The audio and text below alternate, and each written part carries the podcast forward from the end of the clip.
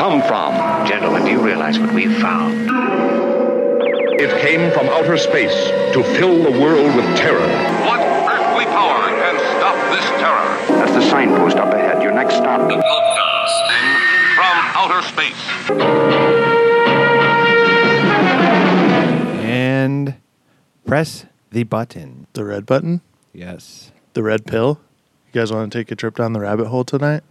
I can. I'm not allowed to leave my house.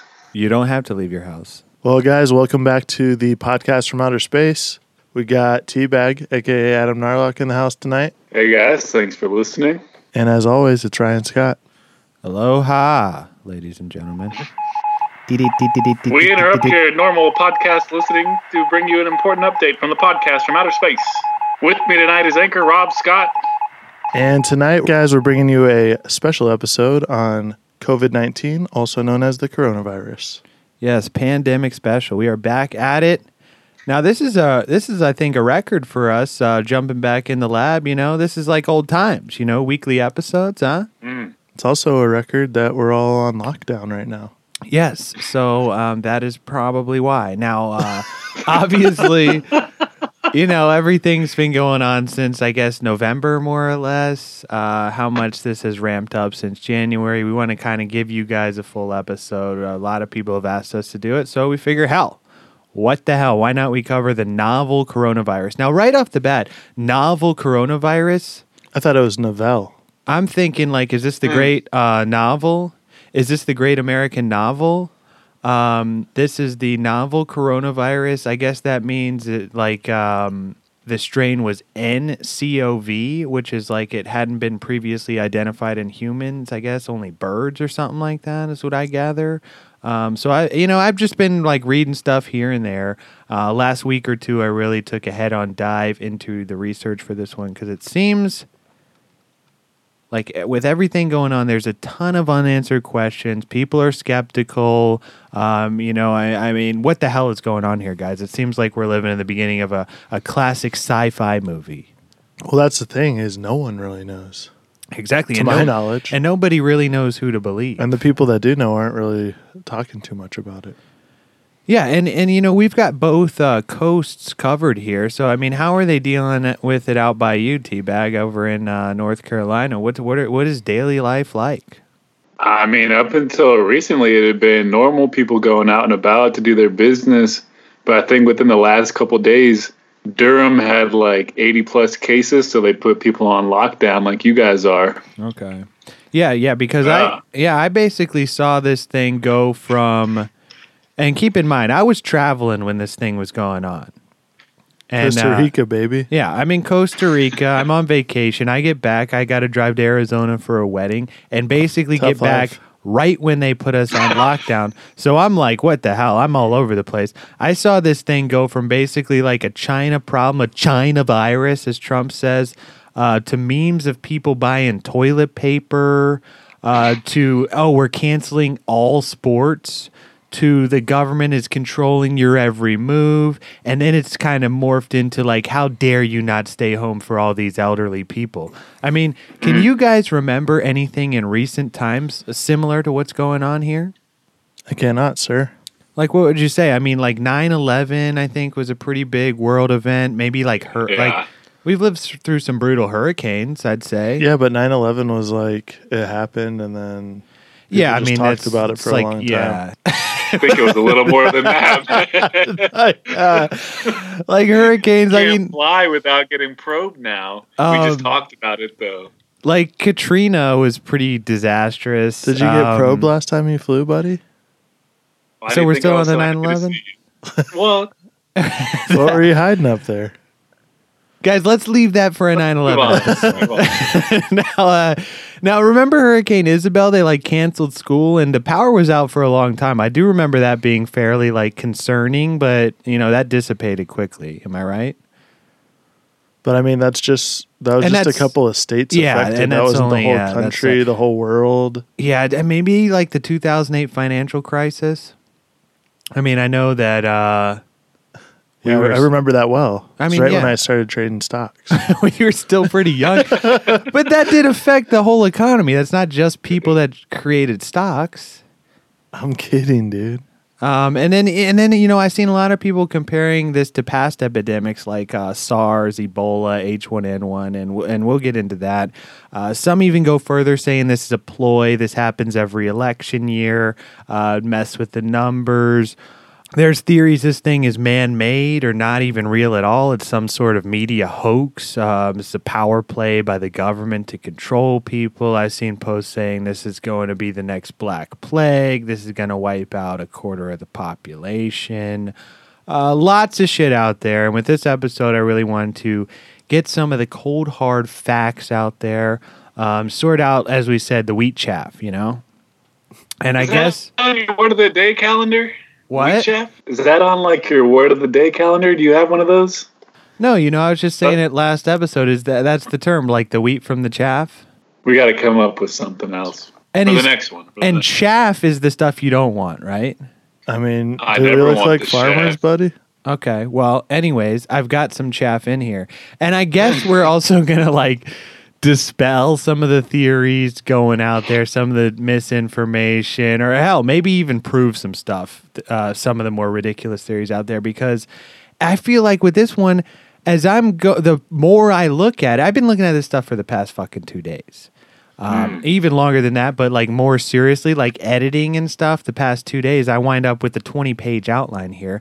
Now, the more I look at, it, the more fucking confused I am. And basically, Yep. my day to day for the last week has just been beaming bad news into my head, doing my job, and then staying in my in my apartment all day.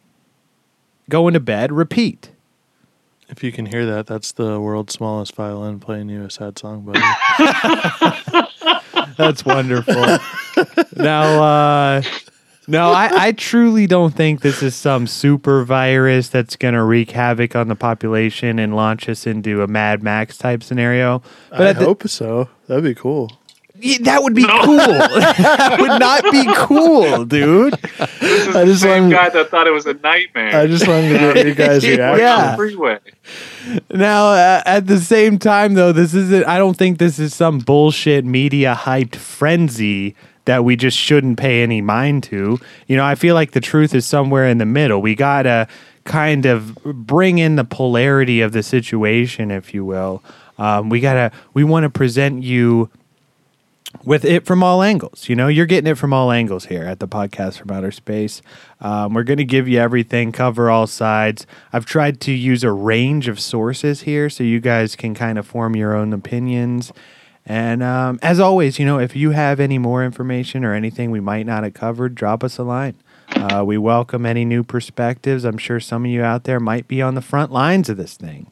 Uh, you know, our healthcare workers, Godspeed to you guys. Uh, but God bless, honestly. yeah, and, and really any insights from the Loyal Legion, always welcomed. And I guess also it's important to um, hit you with this right up top. We are not doctors. I'm only a lawyer, guys. I'm not a doctor yet. I tell we are- girls I am one. we, we are not uh, epidemiologists. Uh, it's no secret there. So Not yet. Um, this is literally just what I've been able to research from public information. I've been able to find from a variety of different sources, uh, and I'm and I'm trying to stick to like objective facts. Uh, I mean, we did throw in some conspiracy theories at the end, uh, none of which hold too much water, um, if any. Uh, but you know, this is this isn't going to be some fear mongering bullshit meant to scare people. I was, I was really concerned with getting a broad range of aspects out there. So I, I try to keep things as objective as possible. Because as we said, there's so many moving parts. There seems to be a lot of bullshit. Uh, people don't know what to believe. This is new. Um, so the info that's coming out today could be different than what comes out tomorrow. Uh, no doubt this is going to be studied for decades to come. Uh, books will be written, films will be made, and new information will continue to come out. But basically, you know, with all these angles and moving parts, welcome to the gangbang. Took the words right out of my mouth. Exactly. I mean, if you didn't if you didn't pick up on the uh, metaphor, it, this is basically a gangbang of information on coronavirus. um, so you know, with guys are just going to be drilling into your ears for the next couple hours. so with with anything you know of this magnitude and so many moving parts, as we said, some of the questions to ask: uh, When did the disease first start? Now, according to the World Health Organization, uh, December 8th, 2019, uh, the onset of symptoms for the first cluster of victims. Uh, now, when did the Chinese government become aware? Well, China first informs the World Health Organization of a cluster of what was then thought to be pneumonia. Uh, December 31st of 2019, January 1st of 2020, China arrested eight people for spreading rumors about the dangers of the sicknesses. Now, how long is the asymptomatic infectious phase before symptoms begin to appear?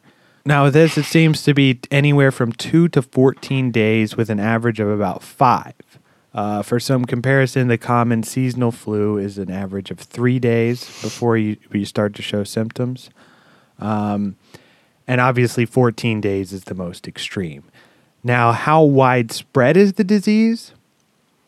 Uh, even these numbers are dated because as of March 20th, more than 246,000 cases have been reported in over 170 countries and territories, resulting in more than 10,000 deaths and 87,000 recoveries. But it seems as if Rob is pulling up some new numbers now. So as of March 26, we've got 467,000 cases. Almost double the number that you had on the 20th. Uh, total deaths, we got 21,000 and in 194 countries worldwide. Now, let's go with some of the basic facts. So, we'll start off. This is like what most people seem to agree on with like the virus itself. Now, while the disease is named COVID 19, um, the virus that it causes was named SARS CoV 2 by the World Health Organization. COVID 19, CO for corona, V for virus, ID for infectious disease, and 19 as the first diagnosed case was December 31st, 2019. Basically, the virus um, that it causes is acute, uh, severe acute respiratory syndrome. Um, that is SARS. Uh, so the disease was first identified in 2019 in Wuhan, China, has since spread globally, resulting in the current state of affairs we all find ourselves in the midst of, known as the 2019 2020 coronavirus pandemic. Now, common symptoms include fever, cough, and shortness of breath. Although I, I was reading something that said that's like less common now. Uh, less common symptoms include muscle pain, um, phlegm, and sore throat. While the majority of cases result in mild symptoms, some progress to severe pneumonia and multi organ failure. Now, the infection is typically spread from one person to another via respiratory droplets uh, produced during coughing and sneezing. Uh, this hasn't been fully proven, but it seems to add up um, that the colder the climate, the better the conditions for the spread of the virus. Uh, few studies that are currently ongoing show COVID 19 was transmitted more rapidly in cities with cooler and drier weather conditions. Uh, Wuhan, which was the epicenter of the virus, typically has temperatures in the 40s, uh, 40 degrees Fahrenheit during December and January. Um, look at the two epicenters of the outbreak right here in the U.S. Washington State and New York City. I mean, those are, are pretty cold uh, this time of year. Now, as we said, time from exposure to onset of symptoms is anywhere between 2 and 14 days, 14 being the most extreme. Um, the average is about five days. Uh, there's currently no vaccine or specific antiviral treatment for COVID 19. Um, management involves treatment of symptoms, supportive care, isolation, and experimental measures. You guys And got- just what are some of those experimental measures? now, I did not look too deeply into those, so I'm not sure what those would be. Maybe some type of crystals, you know, as we talked about with uh, with, with our witch Witchcraft. episode. Yeah, maybe we can get some good witch doctor information in here, help you ward off some of these uh, coronas, you know. Now, the big question at the moment seems to be how quickly will a vaccine be here? Now, as of uh, a couple weeks ago, three separate research teams announced they had developed vaccines. One of them, with FDA approval, injected its vaccine into a person, a living person. Uh, now, without waiting for animal testing. And that's known as an extreme measure in the industry, uh, but nonetheless seems necessary in this scenario. Now, next steps are to monitor the subject for 14 months to be sure the vaccine is safe, um, as this is a paramount step. Uh, you know, if you're going to start inoculating humans, you got to make sure it, that the vaccine itself is not going to kill them. Um, so chances are that it won't, but you have to be sure. Now, assuming the vaccine is safe and effective, it's still going to take several months pr- to produce enough to inoculate the global population. For this reason, it is estimated it will be about 18 months until the vaccine is available. With the tracking device included. yeah, as uh, as maybe we'll get to in some of our theories, possible like onset um, the globalists. You know, they're they're they got trackers. They're uh, they're going to start inoculating humans. This is going to be mandatory. They're going to have tracking systems with government approved apps, so you can leave your house. They're already doing it in Korea now, and uh, Japan.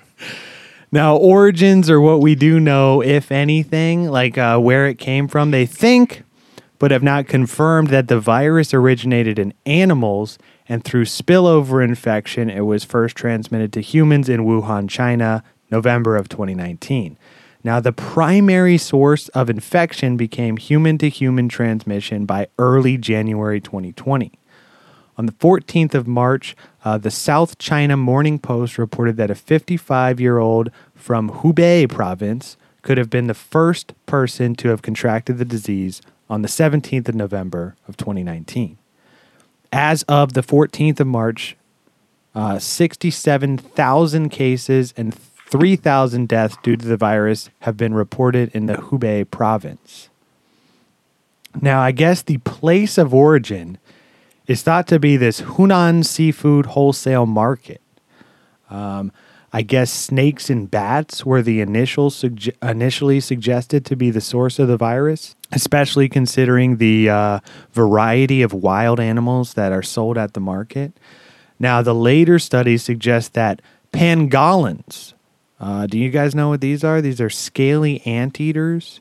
Those might be the intermediate host of the virus. So it started in bats, goes to these guys, then moved to humans. Um, although it is generally agreed that uh, bats are the origin, pangolin as an intermediate host is still disputed. And even I think like bats are disputed. Like they they still don't know where it comes from. This is just the strongest theory out there.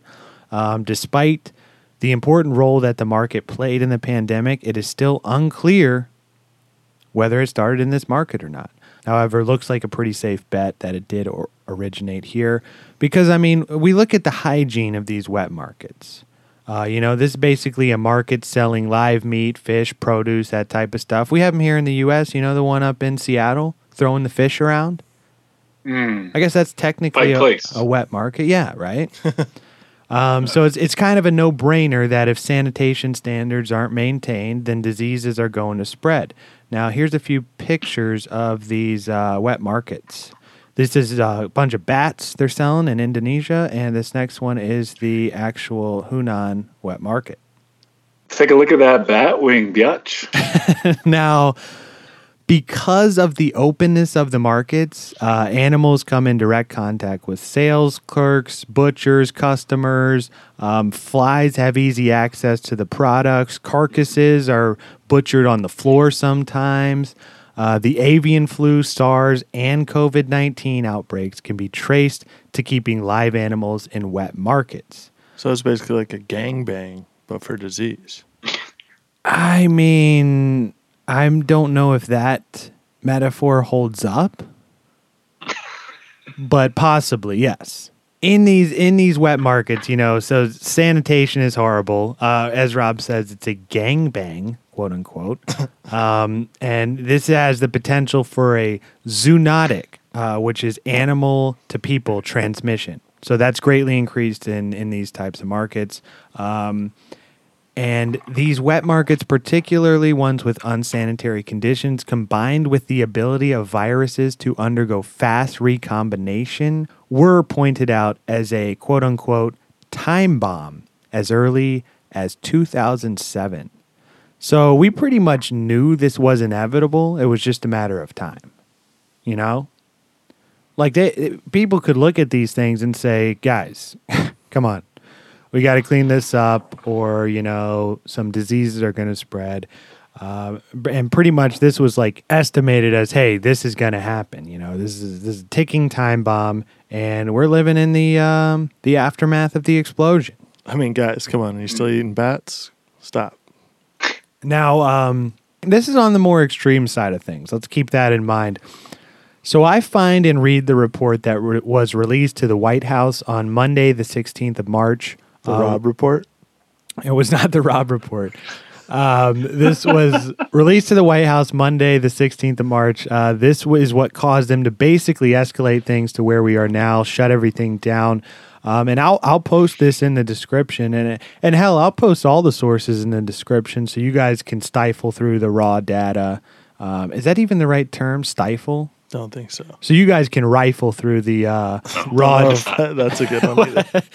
So you guys can peruse through uh, some of the raw data our government is making decisions on, and um, and read some of these other articles that I pulled this info from as well. Um, it's also important to note that this study has not been peer reviewed. It's not published in a peer reviewed journal. Um, I, I think that's one of the craziest things to me. I mean, we shut everything down based on a study that isn't peer reviewed. When I was in school, I couldn't even write a paper using a source that wasn't peer reviewed, and we're making we're making policy off of it now. Now, granted, I, I there is a time sensitivity factor. well, well, that's just the globalists at work. and that's what they want to do. They want to shut down the world economy, crash it, and take over. Was that Alex Jones? Oh my God, Alex Jones is live here in studio, guys. Uh, I mean, I'm saying like, I'm not out here saying, "Oh my God, we should." These guys are all fucking idiots. I'm just saying, I think that's a little unnerving to me that we're creating policy off something that is not peer reviewed, and that I guess yes, there is a time sensitivity. Like we have to get ahead of of a pandemic. I would Well, assume. Do you think it's purely? I don't think it's purely based off this one thing. I mean, you can look at obviously China is a very extreme case, but you could look at what's going on there, what's going on in Italy, France, the way they're locking everything down to try and control it. So I think the idea here was, you know, let's go ahead and do this now before it gets to that extreme level, you know? Yeah. Well. At least that's what I like to think. Okay. Well, let's take a look. Let's take a look. So, you know, based on this report, I pulled a few important points and um, I basically put it into layman's terms as um, I myself am a layman. Getting laid all the time. you know, so let's just start it right off. Um, right off, we got this. Uh, I pulled this quote as straight from the um, first paragraph. The global impact of COVID 19 has been profound, and the public health threat it represents is the most serious seen in a respiratory virus since the 1918 H1N1 influenza pandemic. So, Oh my God, he's coughing. so Jesus Christ. What I'm you got, infected now. Coronavirus? I think so. Too many coronavirus. All right. So right off, first paragraph, they compare it to the 1918 H1N1. Um, now, for those of you that don't know, a little history here. Spanish flu pandemic. I start looking into this. Um, so this was highly deadly influenza pandemic. Lasted from January of 1918 to December of 1920. Infected 500 million people, which was about a quarter of the world's population at the time. And the death toll is estimated to be anywhere from 17 million to 50 million possibly as high as 100 million, uh, making it one of the deadliest epidemics in human history. Uh, also, fun fact I found uh, to maintain morale, World War I censors minimized early reports of illness and mortality in Germany, the United Kingdom, France, and the United States. However, papers were free to report the epidemic's effects in Spain as they were neutral. Um, this created a false impression that Spain was hit the hardest, and this gave rise to the pandemic's nickname, Spanish flu. Um, so essentially, that's also kind of what's happening now. You know, like um, the numbers aren't there yet, but you did have like in the early stages of this, governments were kind of trying to keep numbers down, trying to make it seem not that bad. I mean, didn't Trump say like, "Oh, this is all going to blow over in a week"? Um, you had the Chinese government trying to make it look like numbers were down. And also, despite what you may have heard, I've heard a lot of people saying, hey, 1918 Spanish flu, no lockdown. What's going on? Well, in many states in the U.S., schools, restaurants, and businesses were closed.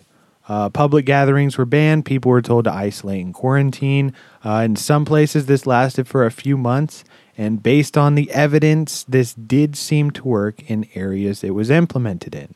It was also 1918, so there weren't as many people. Yes, I mean that's true. Now, it seemed to be not as uniform as it is now. Like some cities were able to do it better than others, uh, which is how you can see the comparisons. Like you can say, okay, the, these guys obviously did it better than these guys. Um, but again, you know, you you say that it was 1918. There will still 17 million to 50 million people died. So back to the report from Imperial College College, the uh, COVID 19 response team, they estimate that two fundamental strategies are possible mitigation and suppression. Now, mitigation will focus on slowing but not stopping the epidemic spread um, to reduce peak healthcare demand and protect those most at risk. So, this is like home isolation of suspected cases, home quarantine of those living in the same household as suspected cases, and social distancing for the elderly and those most at risk.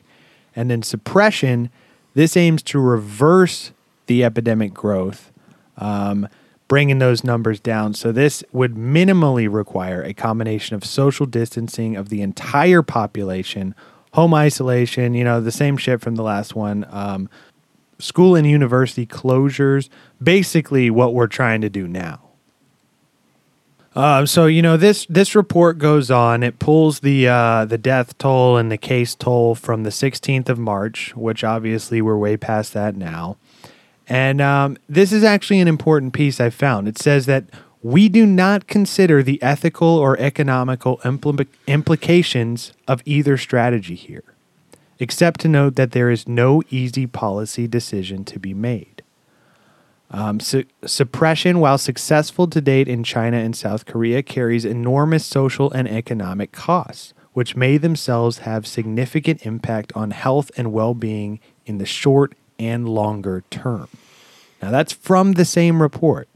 Uh, also, from this report, they say that we assume symptomatic individuals are 50% more infectious than asymptomatic individuals. And I, I think this again seems to kind of go against what I'm seeing a lot of. I saw a lot of posts when this was first going on, like the whole social distancing, saying like you have to stay home because asymptomatic people are are very contagious. Where this report, mm-hmm. which led them to these decisions, is saying that no, symptomatic people are fifty percent more infectious. I mean, what do you guys think? Is this what you guys have been seeing or hearing, or, or what? What's your take on this? I mean, I've been seeing a little bit of both, but I feel like in the situation, if you just kind of take it uh, as everyone is infected and do your best not to uh, like basically limit your contact as much as possible, that's probably like the best way to stop it, right? Well, the, the first report documenting transmission by an asymptomatic individual was published in the New England Journal of Medicine on January 30th. But the specific patient did have symptoms. Researchers who wrote the article just simply failed to ask. Classic New England move. Now, understanding the chances of transmission during asymptomatic phase has major implications for what uh, protective measures might work.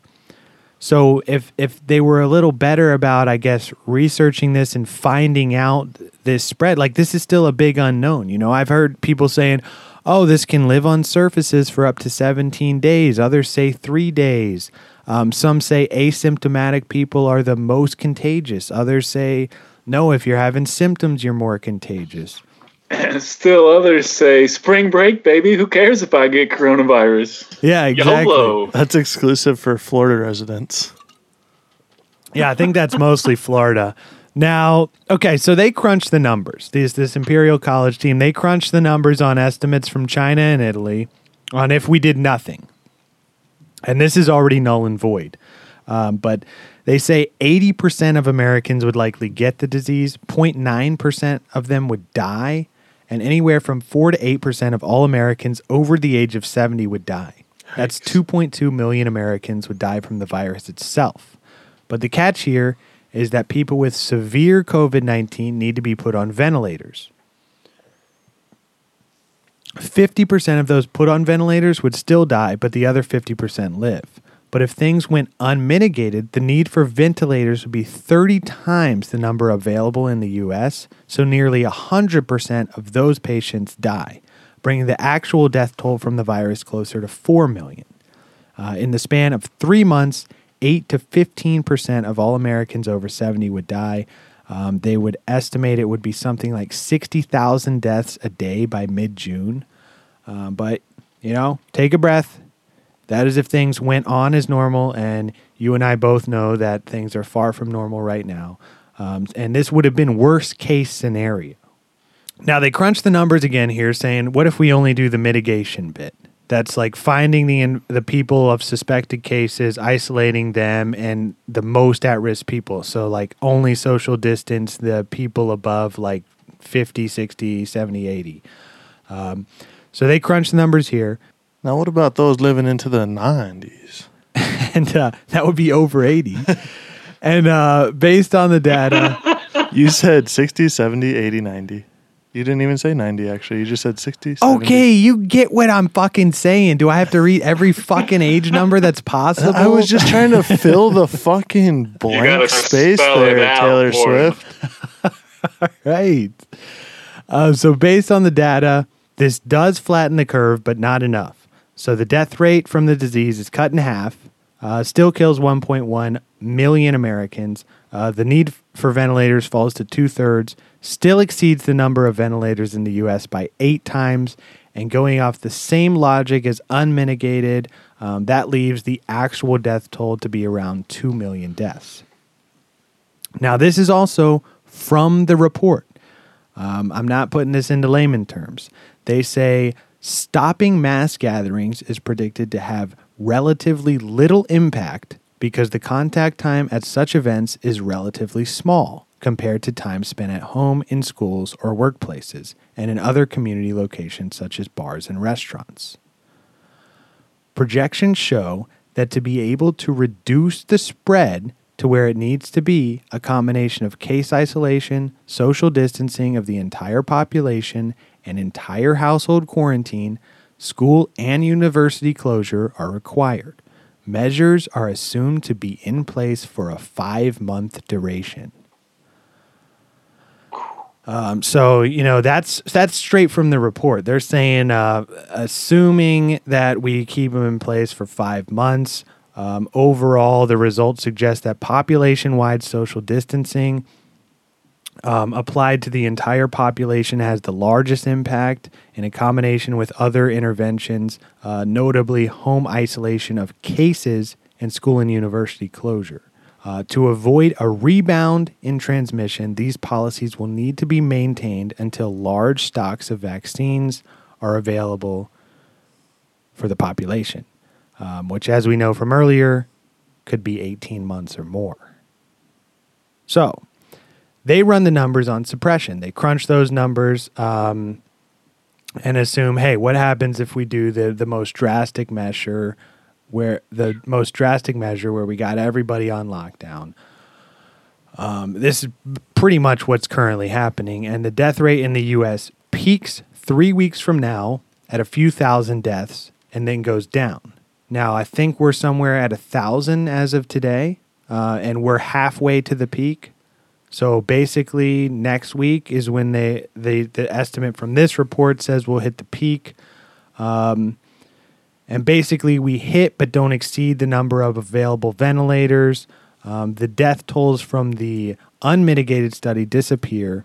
But the catch here is if we ever relax suppression before a vaccine is administered, which could be 18 months, um, the virus rebound, rebounds right back, kills millions of Americans in a few months, um, the same as before. So, 18 months before a vaccine is ready, you know, we could be possibly on lockdown for that long. Um, and the biggest mind fuck of all of this is that um, if the suppression method actually works, um, which based on comparing the studies to numbers that we do have, I guess it, it seems to be working, it'll feel like this is all for nothing because obviously the death rates are going to remain low. So it like people are going to throw out the counter argument of like, well, look at the death. Like there's only this many people dead, but that's because it's working. So it's like we won't even know if this was all for nothing or not, right? And you know how many Americans can just self quarantine for 18 months? That's a year and a half. Yeah, I know they're working on like a stimulus package, but god damn, a year and a half? Can you even wrap your head around the effects that that would have on the economy, let alone the world economy? What's even more fucked up is they're only going to give you a thousand bucks a month. yeah, I mean, I'm I'm under the opinion that the government probably won't keep the lockdown going that long. Um, so we're probably going to see a rebound. I mean, hopefully it's not nearly as high as they predicted. And I think this will this will um, help ease your mind a little bit because this is very scary if you if you read only this report. Now, so I'm reading this and I got a bunch of questions, right? I mean, that would uh, be an absolute nightmare to have to be locked down for 18 months, I think. I mean, what do you think would happen? Are are are, are we going to see the People would start going start? crazy for sure. Yeah. Riots, looting, people doing crazy shit. It's going to be like Mad Max out there. You, we'll fucking have Thunderdome in the in Balboa Park. I'm down. Yeah, I'll be up on your shoulders like Master Blaster. I mean, what what's going on out there in North Carolina? Eighteen months. What do you think is going to happen out? All I know Somewhere is in I'm working between. on building a mini ramp. We're moving out to the yeah, we're moving out to the middle of nowhere. I'm just gonna skate this whole thing off. Year and a half, baby. You're gonna be you're gonna pull a Tom half. Penny on us. This guy wants to build a mini ramp. That's great. And what do you want to do? What are your dreams? What are your Oh, hopes? earlier today, my friend asked me if I wanted to buy a couple acres on Mars with him. Apparently, that's a thing now. Nice. Please don't do that. Yeah, I'm not gonna like a good do that, investment. bud. I'm just saying that's an option now. I don't know who's selling, but it's, it's for sale. is he on the spectrum? Do you want me to show you the ad, you fucking asshole? All right. So who's selling that? Elon fucking Musk? Probably. That's what I was thinking. Is he on the spectrum? Some guy named Marvin.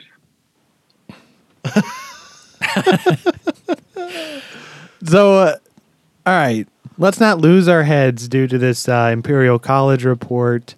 Um, I come across these papers because obviously I got questions, as I hope you guys do too. Looks like you're using your papers not for writing, but for rolling doobies over there.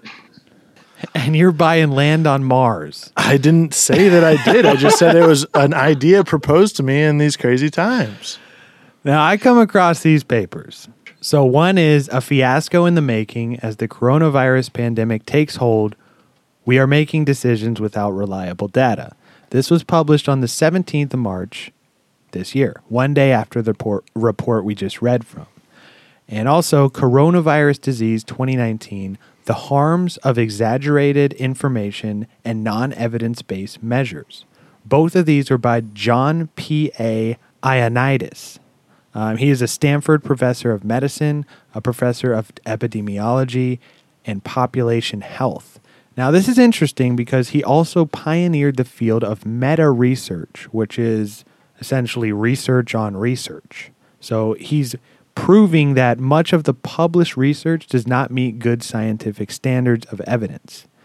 Now, the second of these two articles has been submitted for publication peer and peer reviewed and approved, however, not fully edited yet. So Well, at least he's getting it peer reviewed, unlike the other one. that's that. Yeah, that's kind of what I'm getting at here. Um, is at least one of these has been peer reviewed, but it, I mean, as this guy's even pointing out in his meta research stuff, um, some of these papers kind of slip through the cracks and and don't hold up, even under peer review. Now, in his paper, he claims that we lack reliable evidence on just how many people have been infected and continue to be infected with SARS CoV 2. claiming that better information is paramount to guide decisions and actions of monumental significance, like shutting down the entire country. Or buying land on Mars. Yes, or that.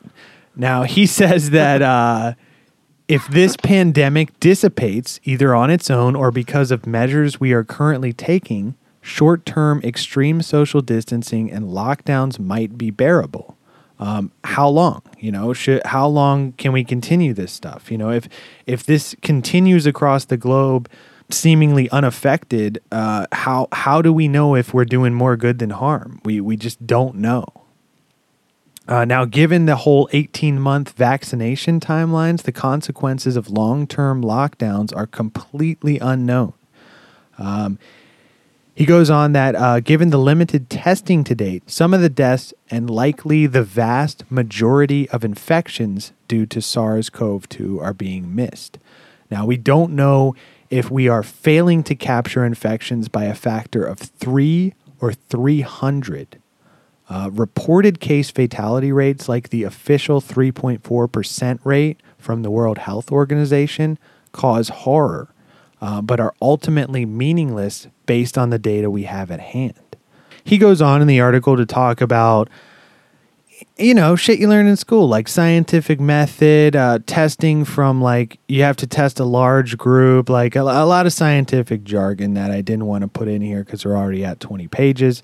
Uh, but like I said, I'll post a link to uh, to the paper. You can read it for yourself.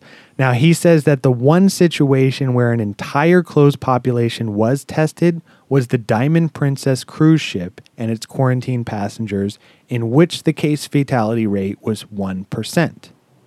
Uh, but this was a large elderly population.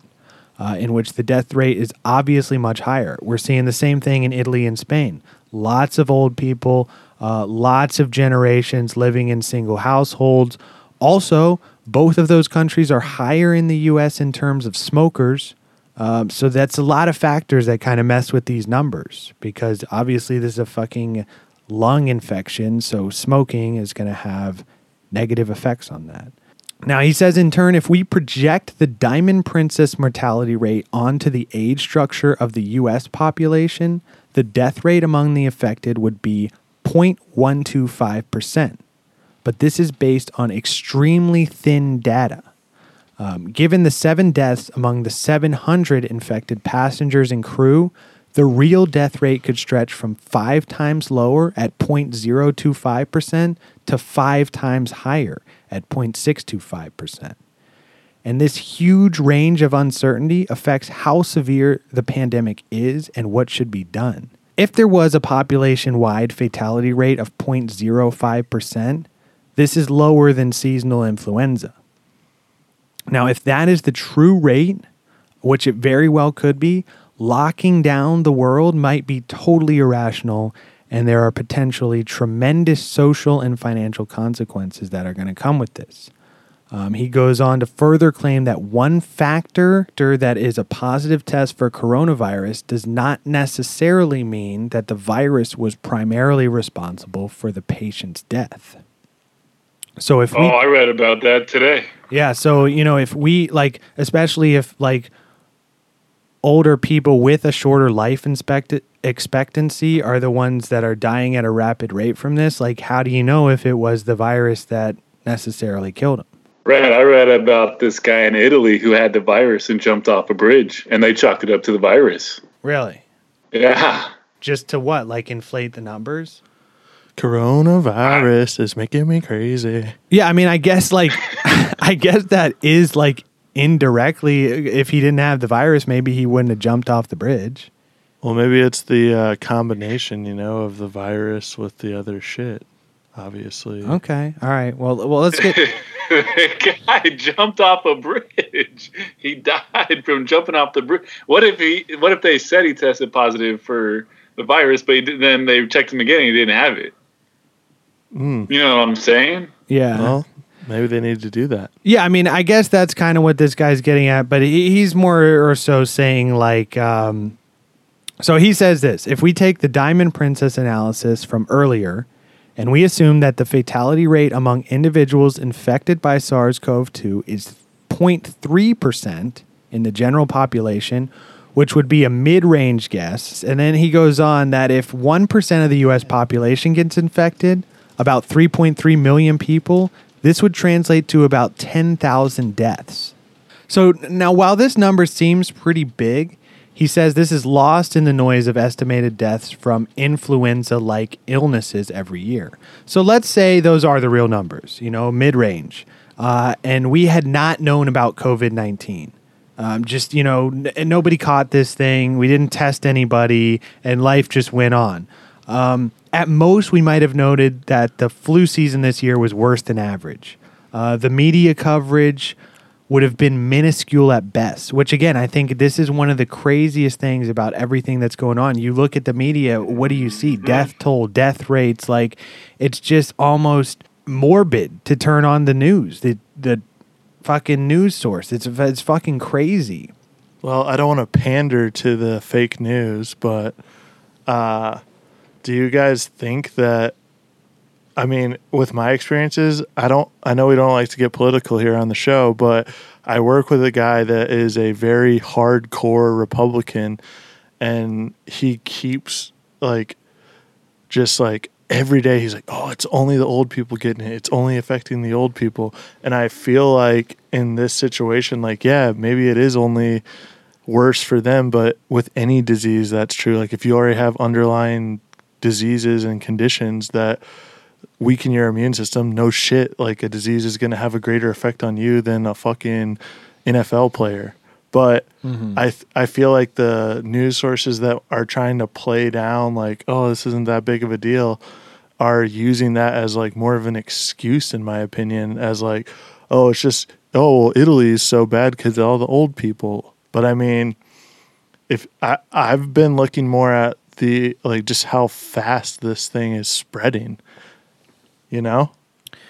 And I mean, like, yeah, granted, Italy does have an, a little bit older of a population than us, but I think it's hard to compare the U.S. to smaller countries like that because we're so much larger. And then obviously, there's China, which is you know way bigger than us, And that's also more like but they're Like- also on like a militarized lockdown where they have fucking tanks mm-hmm. driving down the street, spraying the fucking streets with Lysol. But also, like you look at China, it's similar to New York, where they've got like people on people on people. And look at the word, like New York has half of the cases in the U.S. That's insane because there's so many people living on top of each other. And in China, it's the same way. You have these very densely populated areas. But I think what this guy is getting at is just saying that like coronavirus is something that this has been around for a long time. Yes, this is a newer strain that like I guess directly infects people with SARS-CoV-2. Um, but at the same time, like what hap- what would have happened if this like went unchecked? Like if the news wasn't reporting on this every day, the death toll and the case toll, like w- would you even know? Like I when I go out, I, I've not seen anybody that's like deathly sick. I don't really know anybody that's that's got it or got close to getting it. Although I think I'm convinced that I actually had it. You sound like it. Well, no, no, I think yeah, I- you have it right now. No, dude. up a fucking storm in my room. No, I um so I went up to Seattle, Everett actually, where the first outbreak in the US occurred in January. I get back on like Christmas Day. First diagnosed case was like January 10th, I think, in Everett. And I have like I've gotten the flu a few times in my life, but I had literally the worst flu I've ever had. Well, don't you think? yeah. High fever, remember. like it, it put me out for like two weeks. I remember this, but I'm also thinking if you guys both had it, I'm pretty sure I would have also contracted it with how fucking fast this thing is spreading. but maybe not. Like it's like it said, like it's mild in most people. Like it's just no worse than a common cold. So th- that's my question. Is like, so so these numbers that they're putting out, like eighty thousand. How many of those numbers are just people with like a bad cough? Because obviously, yeah, you read eighty thousand, and that's like such a fucking insane number that you're like, holy shit, that many people could actually die, but not that many people are dying. Well, also, like we talked about earlier, think about all the people that, you know, don't have health insurance right now and aren't going and getting tested. It's not like they fucking sent out a at home test and we're like, all right, everyone in America's got to fucking take this and send us the results. Yeah, exactly. And They're only testing the people that are coming in with symptoms. that's where this guy's going in his article. He's saying that if we were to administer like large scale testing like they did in Germany, which I guess numbers are very low, they did a good job of containing it, we would get a better scale of like how many people were actually infected and what the actual case fatality rate is. But that, like, we don't know that because we don't know the true number of people infected because we don't have widespread testing. Now, he concludes that uh, with the absence of reliable and sound data, this whole prepare for the worst reasoning has led to extreme measures of social, social distancing and lockdowns, and we simply do not know if these measures work. One example he gives is school closures. Now, while these may reduce transmission rates, they could also backfire. Let's say children continue to socialize, which I mean, I hear out my window every day kids laughing and carrying on, riding bikes and shit. You know, it seems like they are. You know, school closure also leads to children spending School's out, baby. more time with elderly family members. Uh, disrupts single parents' ability. It disrupts single parents' ability to work. I mean, that one guy's across the street playing cornhole, blasting country music every day. and it might also diminish the chances of developing herd immunity in an age group that is spared serious disease. Now, this uh, the Imperial College report also discussed this. It talked about like if stuff starts rebounding, like if we let up on this and it, it'll spike even worse and then go back down and spike again, because I guess herd immunity is a thing where if you just let it go unchecked, enough people get infected and get immune to it that it basically just stops the the virus in its tracks. Um, so with all that, he's he's kind of saying we don't know if this was brilliant or or if it's going to be catastrophic. Um, bottom line of his argument seems to be that long term social distancing and lockdowns cannot be maintained without major consequences to the economy, society, and mental health. Um, we're in uncharted territory. Now, if if we, I pulled this one quote from his paper that reads completely unpredictable evolutions may ensue including financial crisis unrest civil strife and a mel- meltdown of the social fabric Yikes. uh, you know, he even goes on to say that maintaining lockdowns for many months may have even worse consequences than an epidemic wave that runs an acute course. So when you see those documents on news sites about flattening the curve and they have like the big spike, that's like a relatively, while it's a big spike and the numbers might be high, it's a relatively short course. Um, now, if we focus on protecting susceptible individuals, um, this may be preferable to maintaining countrywide lockdowns long term.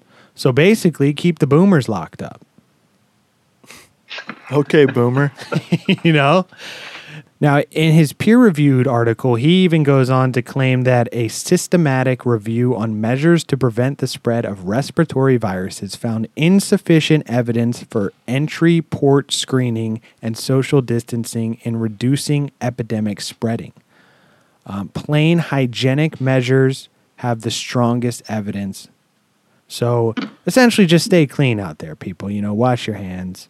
Um, Stay off the drugs. Now, in his first paper, he claims that in the most realistic pessimistic scenario, which he does not feel is the case, coronavirus infects 60% of the global population, 1% of the infected people die.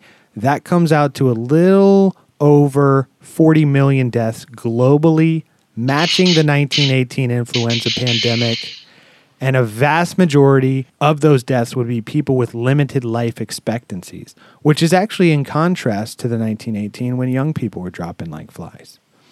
Now, with lockdowns for months, life largely stops. Short term and long term consequences remain unknown, and billions of lives could eventually be at stake. Because it's like we said, you know, who knows the effects of just shutting down the entire global economy? They're like this. Uh, this has never, as we said up top, this has never happened before. Globalist, baby. Is that Alex Jones back in studio? I mean, that thing is just making more sense to me, you know? what thing? that globalists want to shut down the economy so they can take over. Okay. All right. Just hold your tongue for a minute. We'll get there. We're almost there. Um, real quick. Hold your so tongue. Those are the two act like the the Imperial College report and then this guy's like rebuttal to that are the two kind of like factual things I wanted to get out of there because it seems to be it seems to be like maybe the Imperial College report was ju- is just an overreaction. Those are those are high numbers going off of thin data. Um, and you know, with this one, there's a lot of misinformation out there. You know, we're living in an age where access to information is infinite. No. Um, news outlets are infinite. Anyone with a phone and access to the internet can blast shit out there. Uh, you know, we've got a ton of factors at play here the media, the scientific community, the general public's mistrust of the government. You name it, they got it. So, you know, there's the actual scientific community who's publishing information, trying to get to the truth of the matter. There's mainstream media, whether they be corrupt or not. I mean, we know there are corrupt media outlets out there. This could be like hyping up for to kind of destabilize the administration. I've heard a lot of stuff on that. Um, somebody's looking for to point the finger. They want a scapegoat. Um, this is the reality we're living in. There's also the entire internet spouting its opinions on the matter. Uh, I mean, there's countless subreddits out there that are diving into this. Um, there's trusted government officials getting their information from all ends. People got a lot of time on their hands. you know, and then they're tweeting it out. There's um, governments working against each other, spreading misinformation. Um, you know, somewhere in all of this is probably a sliver of the truth. Did you actually? Did you guys hear anything about that? Speaking of the government spreading misinformation, it was actually, I believe, Max the other day that posted that video of a guy in Italy basically saying that people have been going around Italy saying that it was the U.S. that started the spread of this virus. Yeah, and even even China's saying that. We're saying it was it escaped from. There's people saying it escaped from a Chinese bio lab. Um, there's there's so much going into this one, you know. And and as we said, we're in the age of information. Anybody could just blast shit out, and then that gets retweeted, re fucking posted. You fucking name it, you know. See, that, that's what gets me about all this because I think the most recent one I remember, I think what was it, H1N? Yeah, H one N one, I believe. It was like a certain strand Yeah, of that. I remember. Right, right. I'm just saying this, this is probably the closest thing you can I can relate it to. I remember I was in school. I was in my communication classes during the summer. We're watching Citizen Kane, and all of a sudden my teacher stops the movie and he goes, "Guys, guys, important news, big news here. Um, I hate to be the bearer of bad news. Jack from Jack in the Box is dead." And then at the end he goes, "Oh, by the way, there's some flu going around, so uh, just make sure you guys are washing your hands." That was it. That was the extent of the coverage. yeah, that's what I'm saying. Like I a, didn't have social media. Yeah. like imagine if maybe the coverage of this i feel like if, if the coverage of this was less like you probably wouldn't have people panic buying. Um, that i think that's like one of the biggest missteps of the media made during this whole thing was like causing widespread panic. And maybe they didn't mean to do it maybe they did. But there was too much of the like uninformed public just begins buying up toilet paper in droves. I mean, you go into any grocery store, you look at the shelves. th- This the effects of panic buying. Um, also, wh- why did it start with toilet paper? That's the most important thing. I heard a theory that uh, they The Charmin Bears put some tweets out. Yeah. No, I heard this theory that the people stopped importing and stocking their shelves with toilet paper just to like kind of coincide with this so it seemed like crazier than it is and then like a couple months you're just going to see like pallets of fucking toilet paper sitting out in stores. Yeah, but still, I went to like I've been to hmm. going to Target the past two weeks. No toilet paper, no paper towels. It's like well, good thing we got the plug, baby. yeah, but again, like why is why did toilet paper that's the most important thing? You would think people would want food. Well, that's probably next, dude. Well, I mean, I know there's like all the dried pasta and all the cans are gone, but why did it start with toilet paper? That's the most like I've seen videos on Instagram of people like punching each other in the face over toilet paper. He hates his cans. I mean, I had a lady. Some lady told me that she was doing the Uber Eats or whatever, the delivery stuff, and someone tipped her with a roll of toilet paper. God, Jesus, I'd say go fuck yourself. I'd I'd actually throw it in their tree, like uh, TP their tree, if they did that to me. Uh, Rob even said he saw some. What was your story, Rob? Uh, just these ladies. There's two. Um, you know the little like canister things of like the wet wipes. There's two left. This one lady grabs both of them like a fucking asshole, and this lady's like, "Hey, I was about to grab those," and she's like, "I fucking need these. I have a toddler at home."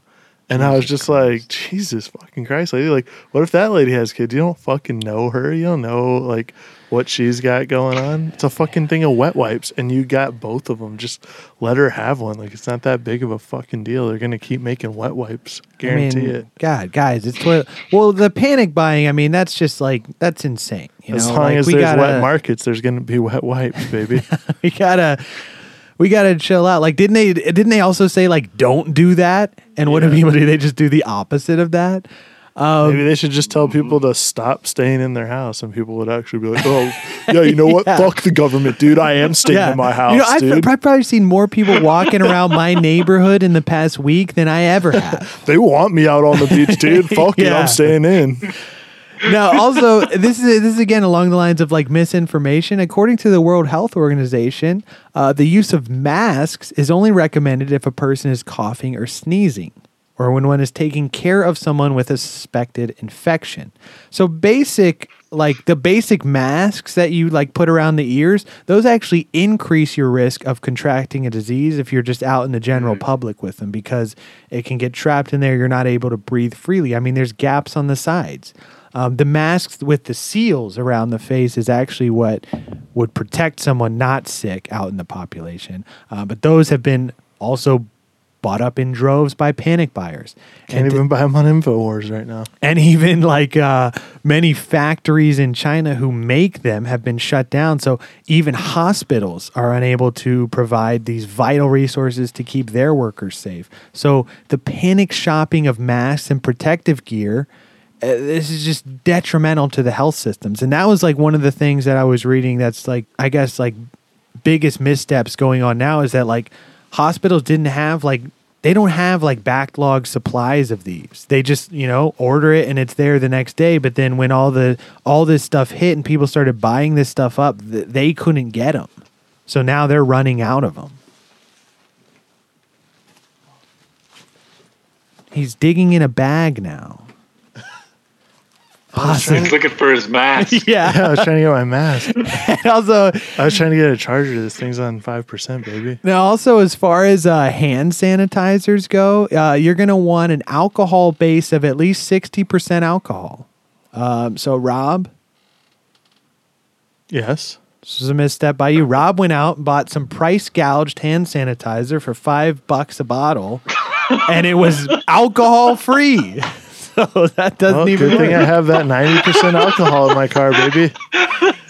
Yeah, I mean, I guess if you have alcohol, that works. Uh, they say soap and water seems to be the best bet. So you know, just wash your fucking hands. Now, why are you laughing at his misfortune? Because That's the kind of shit that would happen to Rob.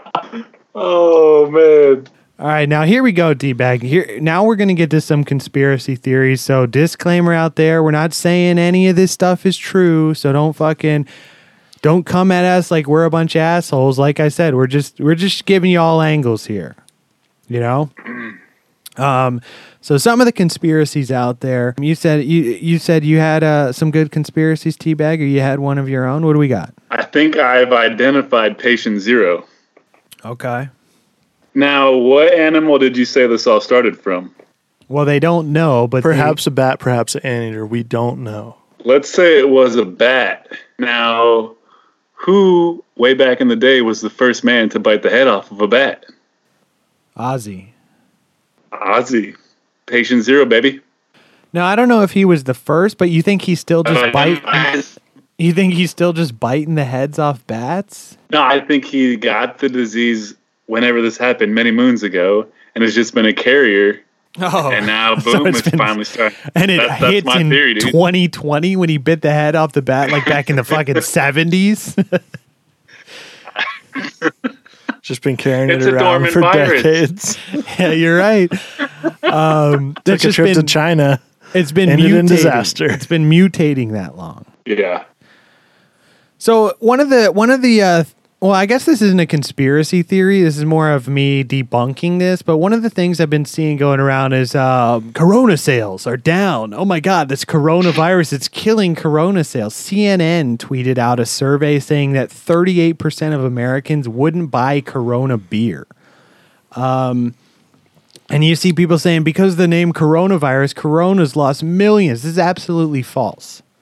Um, there's a ton of articles out there that are deeply misleading on this whole beer debacle. Um, are sales down?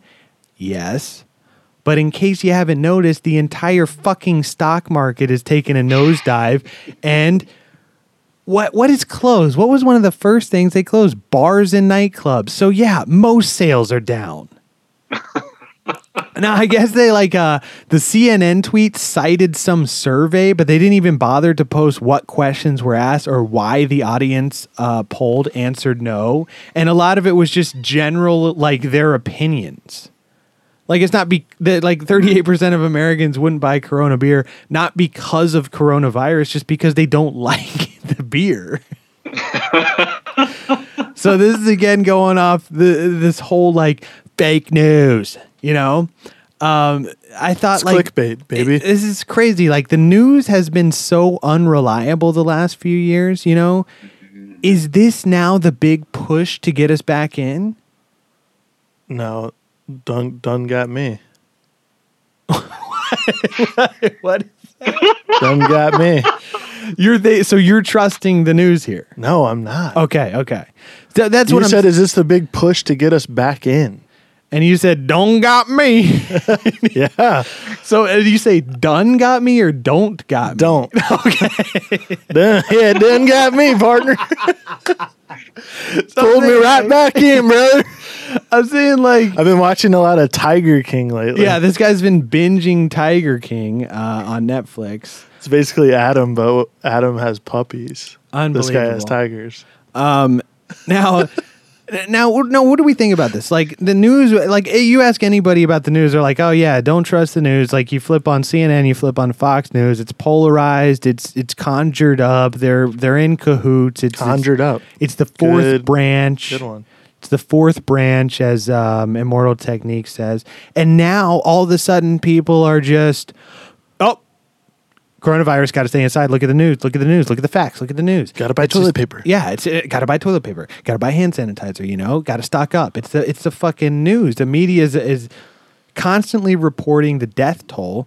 Now, this is my question. Why? Why are they doing this? Why spread fear? We don't see this with anything else. I mean, this is definitely odd and it's already obviously serious. I mean, the whole whole countries have shut down. So, why incite more fear? Why not discuss like positive points, preventative measures, um, give some people I mean, it's like I was watching the news the other day because I'm writing this outline, so I think, oh hell, I get ABC News for free. I get like CNN. Let me flip this on, see what they're saying about You this. can get a lot of stuff for free now. Yeah, and it's constantly just they're hammering in the death toll, the death rates. Like there was no nothing really too serious on like, hey, this is what we're working on to prevent this. This is what you should be doing to stop it. It was just literally these are the death numbers, and it just keeps hammering that number over and over again. And I get it, you know, like some people still aren't taking it seriously. Like we got the people on spring break in Florida, but you would think that now that a good deal of the population is on lockdown, like why keep this going? Why why keep hammering in the death toll, the fear, the the you know? Because that's what's going to keep people watching the news, staying inside, keeping them scared, baby. and keeping the reptilians feeding off those negative vibrations. Mm, yes, very true. David Icke, ladies and gentlemen. Yes, going off these Illuminati, like you know how there's like the Illuminati. I mean, Studied communication for four years. The only thing I learned is it's not sex that sells; it's fear that sells. In some cases, both. Because that's what's gonna your your fear of not having sex is what sells. See, that's what I learned because I thought the same thing, man. Yep, respect through fear, you know. Now, there's all these theories like, you know, Illuminati, this is their big push, their big event, um, the FEMA death camps, you know, they're going to start they're going to start releasing the FEMA people on us. Uh, New World Order is ushering in. Um, this is the this is the ushering in of a one world government as Rob said, the globalists. Um, you know, they're going to incite martial law. Um, and David Icke would have you believe that the reptilians are feeding off our negative vibrations because they pump this fear out there and they feed off of these low vibrations, off of our fear. They use that as energy to build themselves up. And, you know, that's what's going on. If they can keep us inside, fearing for our lives, um, you know, huddled together, cowering in fear, of this disease, this pandemic, then the, the reptilians are going to have an endless supply of feeding sources. You know, I kind of got to agree with the guy. And you know, essentially, he's kind of just his whole thing is just have a positive attitude, which is true. I mean, that's what we got to do in a situation like this. Now, going off the whole like globalist, one world government, new world order, Illuminati type shit, they're ushering in martial law. You hear a bunch of people saying martial law, They're calling law. in the National Guard. Oh, they're calling in the National Guard for martial law. So martial law happens, then what? That's the big plan? Then I guess we're stuck inside for good. Hey, everyone, stay inside and we're going to give you a thousand bucks for sitting on your ass and playing video games. And then that's that's our big plan. That's our life now. that's the fucking plan. Like, like what's the end game here? Is it is it literally the reptilians feeding off our negative energy source, or is it like? Also, like, think about this. Imagine how mind numbing that would be for the military. I, I, I know people who are in the military. You know, I know people who are in the National Guard. I can tell you, they're not just going to want to patrol the streets, just telling people to stay inside. Like, what's the end all play here? You think like is that and these people are just going to be like, "Uh, okay, so you want us to do what?" And they're just patrolling down the street. stay in a inside, all right? Fucking Panzer tank, telling everybody to stay inside. well, I don't think they're going to be in Panzers. We're not in Germany. That's an expression, you know. It's an expression. um, That whole that whole thing got me thinking though, man. I was gonna save this, but I was watching WALL-E the other day. You guys familiar with the film? Yep. I've eh, seen it once or twice. Yeah, yeah, you know? Right, right. You know how they just got like all the humans basically confined to this spaceship, doing nothing but watching TV and being fat lards, dude? What if what if we're living a real life WALL-E? This is their plan. Disney's been trying to tell us for years. Yeah, but I mean, why is that the plan? Just everybody stay inside and we're going to pay you out of our own pocket? Maybe we just don't need human beings anymore, and money's nothing to those guys. But so then Maybe why wouldn't time here is done? why wouldn't they all just get with Elon Musk, fly up in a fucking SpaceX shuttle, and then just drop a nuke on the whole world? Why do this whole fucking virus thing? Natural resources, baby. Some men just want to watch the world burn, baby. There's a Joker scenario here. The Joker is really at play, ru- calling the shots of the New World Order, or is that Bane? Bane. Okay, that's Bane. So we got Bane out there ushering in this New World Order. Well, he won't be making an appearance at a football game because all the sports are canceled. Now, here we go. Well, hey, can I just chime in one thing while we're on this uh, conspiracy topic? Oh yeah, please, unbelievable. So, uh, I mean, we all know the kind of like distraction method that the government likes to use. So, you know, what if this lockdown is just, you know, so they can prepare something bigger that we don't even fucking know about? And, you know, if everyone's in mm. their house, they can pretty much, they got the National Guard outside keeping us on lockdown. They can pretty much move shit down the highway and no one's ever going to fucking see it. And the people that do are going to be few and far between and they can just fucking whack those people and throw them in the swamp. Coronavirus got him. Now, so yeah, he jumped off a building, but it was he did have the coronavirus. So two shots to the head. You see this case as coronavirus? Yeah. Oh, now, so what? They're like moving around like Gundam, Gundam type like robots, Transformers, or baby. where they're doing Transformers, or maybe like uh Aliens? they're moving them around, or they're just hanging out with aliens, or maybe they're like um, Maybe both.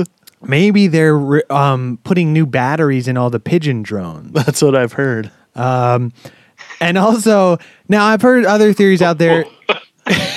yeah, like pit. That's a theory. that's There's a whole floating the internet conspiracy right theory. now. Yeah, we could do a whole episode on it that pigeons are actually government drones. That's why they get so close to you and they don't care if you touch them. yeah, and that's why they're in like large cities. Uh, they actually hold some weight there. Maybe we do an episode on pigeons.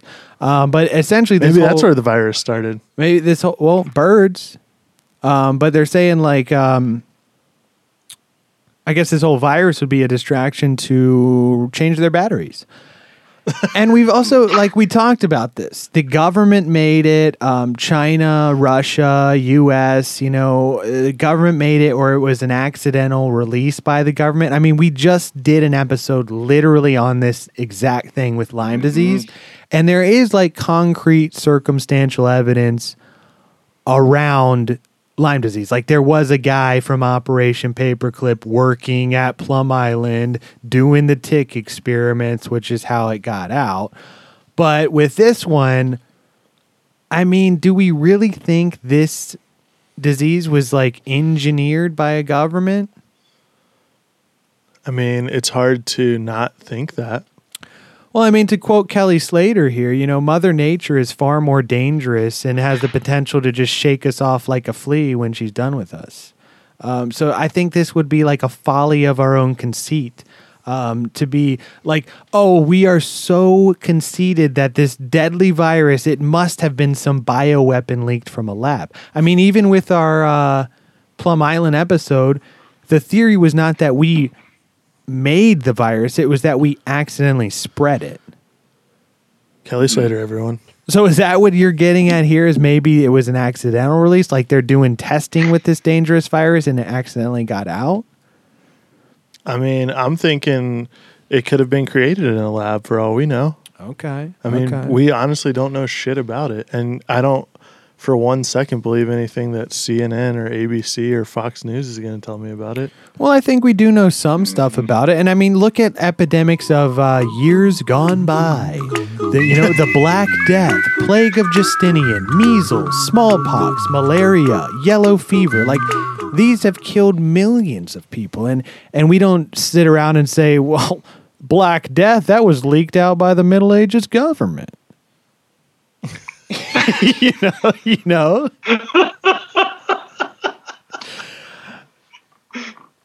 I know, but I'm just saying, well, actually, fuck it. Maybe you're right. I mean, I'm just thinking that like Mother Nature has the potential to like wipe us out and create crazy shit that we have no idea how to combat than, you know, us fucking around in a lab could do. You think she's just like, hey, uh, stop fucking killing me. I'm fucking killing half of you guys now. She's th- she's doing the Thanos snap to us. Great. And now now you guys heard of this event 201 speaking of like uh man-made type shit. I have. Um, okay, so this is uh, here we go, T-Bag. So this is the Johns Hopkins Center for Health and Security in partnership with the World Economic Forum and the Bill and Melinda Gates Foundation. Adam smoked weed with Johnny Hopkins one time. Uh, so all these guys get together. They run a simulation uh, in I think it was October or November of 2019 on a pandemic just like the one we are in currently, in where 60 million people die.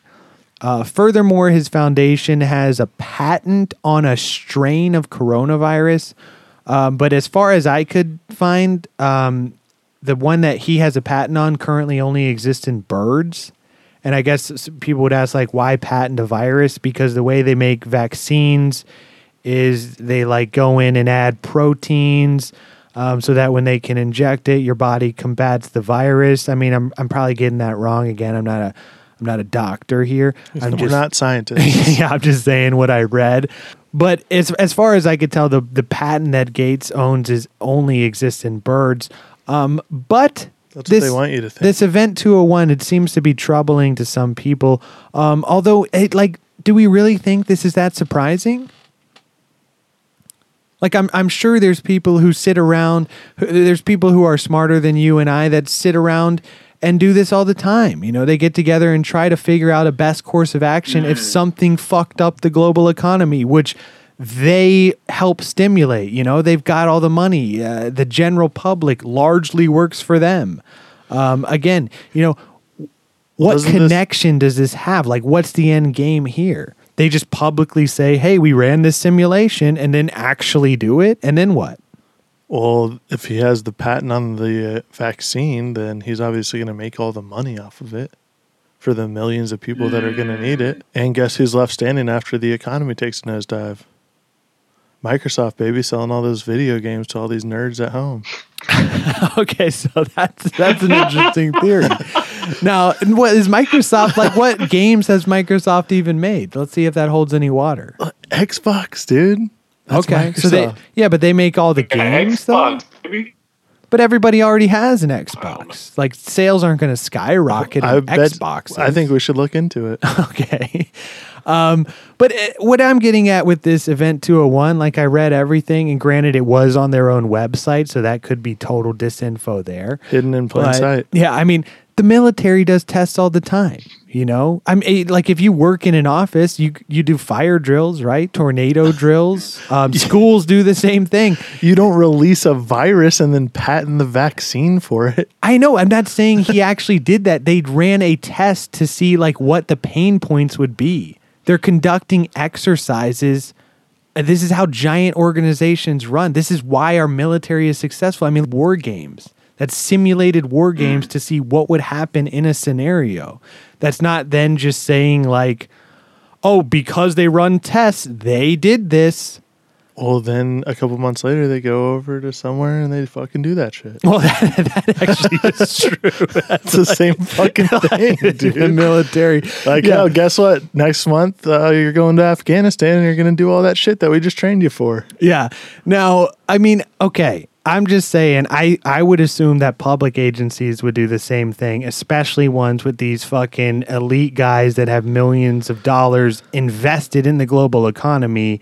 And Well, this is just very troubling considering that he patented a fucking strain of the virus. but that's only existent in birds. What does that have That to do with know of? humans? No, no, not that I know of. That public information states. Because it's on Bill Gates' website. He's not No, going to say, oh, hey guys, guess what? No, this was on the U.S. patent website. So then, why release any of this information at all? Why would he like? Well, if just that's like- the end game, why wouldn't he just say? Why wouldn't he just like keep all this private and then just do it? Because then if it comes out, he looks like a fucking asshole. If he's publishing it right now, it just looks like a weird coincidence. Well, obviously not to you. Oh, yeah. so you're saying you're too woke for it? I'm not buying the hype, baby. Okay, I'm just saying. Based on the stuff that I read about the virus, it's only existent in birds, which he has a patent in for the vaccine, and it doesn't transfer to humans. There's many, many different types of coronaviruses. I think the misstep why people jump to this conclusion is because the media keeps dubbing it the coronavirus, the coronavirus. So people are under the assumption that there's only one and this is the same thing, but it's not. Like if you know um, about viruses, which I'm not claiming I do, but from the little information I read on like why someone would want to patent a vaccine or a virus, that's what I came to find. Well, when uh, August, September rolls around and Bill Gates is offering us vaccines, I'll tell you I told you so. Okay. And you are an authority on viruses now? No, I'm just, this is just information that I believe. okay. Now you're going off the ID 2020 shit. Yeah. Okay, so this is another power play for like um, mandatory inoculations. Um, the government's going to have a chip installed on you. They got all your information. Um, you're going to have to download an app. They can add stuff on there. They can delete your fucking file, you know, it's shit like that. Very Blade Runner esque. Um, so, you know, we'll, we'll see if that happens. Have you looked at the website, Adam? I have not. I don't want to now. Now, this is another thing from the Event 201 website. Um, I was like, I was reading about like all this stuff, and it was just saying that I guess a global pandemic would require reliable cooperation among several industries, national governments, and key international institutions. This exercise allegedly was meant to explore possible outcomes in a scenario which we now find ourselves in. Um, this was this was basically a tabletop think group that lasted a grand total of 3.5 hours. Now, I think we might be giving these guys, Bill Gates and all these guys, a little too much credit if we think they mastermind and test run some crazy pandemic in as much time as the new film, The Irishman. Shout out to Netflix. Sponsor us. they just 3.5 hours of think tank, and then they go, all right, let's put it into play. And then now here we are. Yeah, let's go ahead and release it in China. Yeah. See what happens. Now here we go. Here we go. This is more on the patent info because this is information that I did find. So Matthew Freeman, Frieman, a coronavirus researcher at the University of Maryland, was quoted as saying, "The sequencing was done at the CDC during the SARS outbreak, and they were the ones that filed the patent." Um, the other supposedly related patent is for a mutated form of avian infectious bronchitis virus, or IBV, um, which infects poultry but not people. I had the bronchitis. The patent was filed by the Pirbright Institute, a research institute in the UK that aims to prevent and control viral diseases in livestock. So, as far as like the bird stuff goes, if it was in chickens, then yeah, they're going to make millions off a vaccine because all these factory farms can now vaccinate their chickens and they're not going to die off and lose a massive amount of profit. You know, this is the meat industry. This is big meat. What are we having tonight? Chicken or chicken? uh, speaking of conspiracies, we also don't know who started the old big meat meme. Oh yeah, The that's another the big old dong classic hanging meme off the edge of the bed. Yeah. Guy's rampant during this time. Now is that Long Dong Silver? That's what they call him. I think that's a different guy. But uh, okay, so or is That's that a different guy. is that guy Mandingo? No, I don't know, dude. dude. What is his name? Can we make a podcast shirt with like just that guy's face on the front? Mandingo? No, the guy from the meme. What's his name? I don't know. All right. Yeah, sure. You can walk around with a face of a male porn star on your shirt. I think people would buy it, dude. All right. now, um, this guy goes on back to the patent stuff. This guy goes on to claim that neither of these have anything to do with the new 2019 NCO virus. Um, this is, again, this is like what he was saying this theory that this was created in a lab and patented as a vaccine already. Um, there's not really a lot of weight to that. So it's going to say wash your hands at the top, then I survived COVID 19, and then that guy's face just bam right in the middle. And you'll be seeing those in about three years. We'll have them by the end of this lockdown. So about 18 months. Now, along the same lines of the Illuminati type shit, uh, patent, Bill Gates, um, there's this there's this CEO meme going around, which is um, while you're distracted by COVID nineteen news, CEO of Disney stepped down, CEO of Microsoft stepped down, CEO of Hulu stepped down, CEO of IBM stepped down, CEO of LinkedIn stepped down. It, it keeps going on and on. CEOs of all these fucking massive corporations are stepping down. What's really going on? So I dive a little deeper into this. Now, CEOs have been stepping down in record numbers since December of 2019. And no, this is not some grand one world government conspiracy. CEOs aren't stupid people, they pay attention to the stock market. Um, the market is in a full on nosedive, as we said, over the coronavirus. This means that one of the biggest markets in the world is about to go fully dark. So CEOs typically have contracts that promise bonuses for hitting a certain percentage of growth and profit.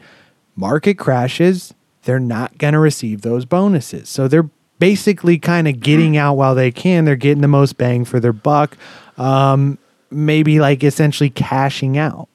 Uh, and some aren't even truly stepping down. Like I looked into this further. Um, CEO of Mark, Microsoft hasn't resigned. Uh, Gates resigned his seat on the board of directors, but he hasn't been CEO for about eight years. He said, I got the patent on coronavirus, bitch. I don't need you guys anymore. The CEO of Disney, Bob Iger, did step down as CEO, but he stayed on as executive chairman. So, no benefit there stepping down in terms of unloading stock. Um, the HBO CEO left in February of 2019, but went to work as producer for Apple TV. Um, CEO of MasterCard announced that he was stepping down uh, January 1st, 2021, but will also be taking the role of executive chairman on the board of directors.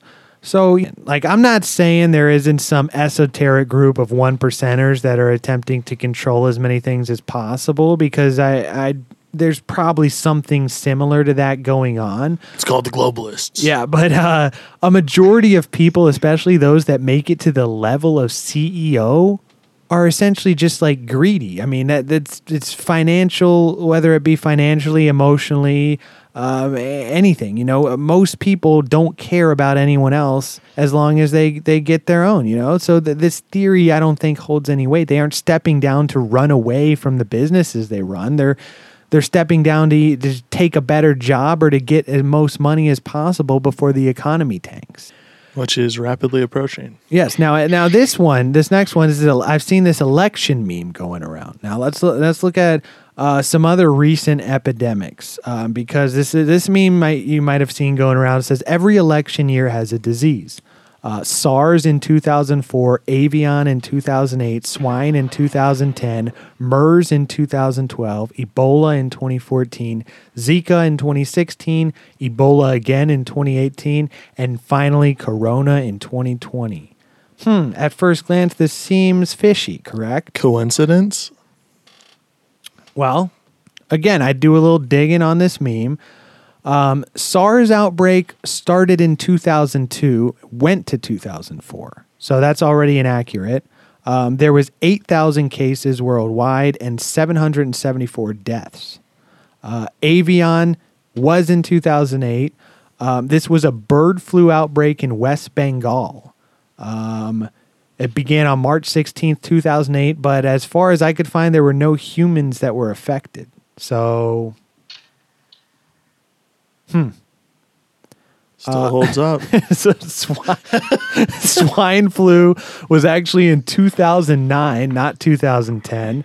Um, Just gotta up. 700 million to 1.4 billion cases were estimated, and there was 18,036 deaths confirmed. But it's estimated that number could be as high as 151,000 to 575,000. So is that the worst one then? All those, all those numbers are very far apart, man. I mean, yeah, this is like I said, like we were talking about earlier. This this is the problem with like going off of those indefinite numbers. Like this, there's so much at play here. Like you were saying, the guy jumped off the bridge and they counted that as one. They chalked that up to a coronavirus death. Like there's so much at play. Like the the the true numbers will probably never be known. But um, keep keep going off this. So we got MERS, which was in 2012. Um, this was Middle East Respiratory Syndrome uh, coronavirus outbreak um, in the Middle East. And this was first identified in a patient from Saudi Arabia in April of 2012. Uh, a few small clusters and larger outbreaks have been reported in 24 countries with over a thousand cases of the virus and over 400 deaths since the middle of 2015. Now, there was also the Ebola outbreak, which actually started in 2013 and went to 2016, so not just 2014. Um, 28,646 cases, mostly in Africa, and 11,323 deaths. I think there was only one death here in the US. Um, and then there's also the Zika virus in 2015, not 2016. Um, this was a widespread epidemic of Zika fever caused by the Zika virus in Brazil. Um, this spread to other parts of South and North America. Uh, and as far as I could find, there was no deaths from that. And then finally, Ebola in 2018. Um, this they I guess the meme is referring to the Kivu Ebola epidemic beginning on August 1st of 2018. Um, when it was confirmed four cases had tested positive for e- Ebola virus disease uh, in the eastern region of Kivu in the Democratic Republic of the Congo. So again, it's not like some giant, oh my god, these are all released on an election year. It's it's like there's plenty of other pandemics that aren't on this meme that didn't make the cut, I guess. Um, and I don't know what the one it- with only birds has to do with anything. And So that's the best they could do, you know? now, furthermore, do you guys remember the Ebola one in 2013? Vaguely. I think I, I like I remember seeing some news things and some people posting on Facebook were like there was like two cases that that they found in Texas and then everybody started freaking out saying like everyone is going to die from Ebola. It's in the lettuce. But as we see, that didn't happen, and panic didn't incite. Now, I had a theory, uh, Teabag. Tell me what you think of this. This is my okay boomer theory. Um, you know, now could this be some massive conspiracy for us to unite and quote unquote save the boomers? I mean, what what did we see like a few months ago? We we saw the a massive surge in these okay boomer memes, and I, I had to look this up. I didn't even know what it was. And then you know this virus all of a sudden comes out, and and who's most at risk? People between fifty five to seventy five years old, boomers. Um, oh, okay, boomer. yeah, so it's like now we gotta. Maybe this was put out by the boomers to like, hey, you know, you guys got to look out for us, or maybe it was put out by the millennials to to combat the boomers. We got to kill off the boomers that are ruining this country. You know. Now, let's let's kind of round this one out. This is not like a conspiracy theory per se. Um, all of this is pretty much fact. As I was uh, researching some of these organizations that people are just all of a sudden bowing down to, I come across some interesting finds. Um, so you know, just do your own research. Um, let's not blindly jump off a cliff here, hand in hand into oblivion. What if we have the virus? Then maybe jump off a bridge. um, save the, rest of us. Now, this is kind of along the same lines as the uh, Ioannidis article. Um, so the CDC. Uh, let's get into this organization because back in 2018, the, the Trump administration chose HIV researcher Dr. Robert Redfield to be the new leader of the CDC. As the former director, Brenda Fitzgerald resigned following a report that she purchased shares in a tobacco company one month into her role at the agency. So we've got the CDC, the director of the CDC in the it- which is the United States' public health protection agency tasked with helping to reduce smoking in the US buying stock in a tobacco company. Business is booming, baby. like are you kidding me? That's a massive conflict of interest. Um, so she gets replaced. Um, and tom and, and, and even she replaced this guy tom price this was trump's first health and human services secretary he resigned in september after reports surfaced of his use of private jets and taking charter flights at taxpayers expense Well, isn't that what Don does? that's just wonderful. Uh, you know, now these resignations already raise questions about the thoroughness of the administration's vetting procedures. Um, so we've already got like two massive conflicts of interest going on there. And then this guy's no no better. Yeah, now this we find out. Now this Redfield clown that's in there now, um, he's up for the job. Hey, clown. And from the jump, this was a controversial decision. Um, a, he had no experience at the helm of a public health agency. Uh, most directors come to the role with years of experience uh, leading local or state health departments, No need in this case. or already having worked at the CADC. This guy had neither of those. Um, in 93, he was investigated by the U.S. Army for allegedly misrepresenting data, re- data regarding an AIDS vaccine. Now, ultimately, he was cleared of any allegations of scientific misconduct, but the data he published about the vaccine did have to be corrected. Now, one of the whistleblowers who reported the issues to the Army told Kaiser Health News that he remains concerned about what happened. Uh, to quote former Air Force Lieutenant Colonel Craig Hendrix, a doctor who is now director of clinical pharmacology at Johns Hopkins University, he says, Either he was egregiously sloppy with data or it was fabricated. It was somewhere on that spectrum, both of which serious raised questions about his trustworthiness. The patterns of morally questionable behavior leads me to believe serious questioned whether Dr. Redfield is qualified to be the federal government's chief of advocate and spokesperson for public health.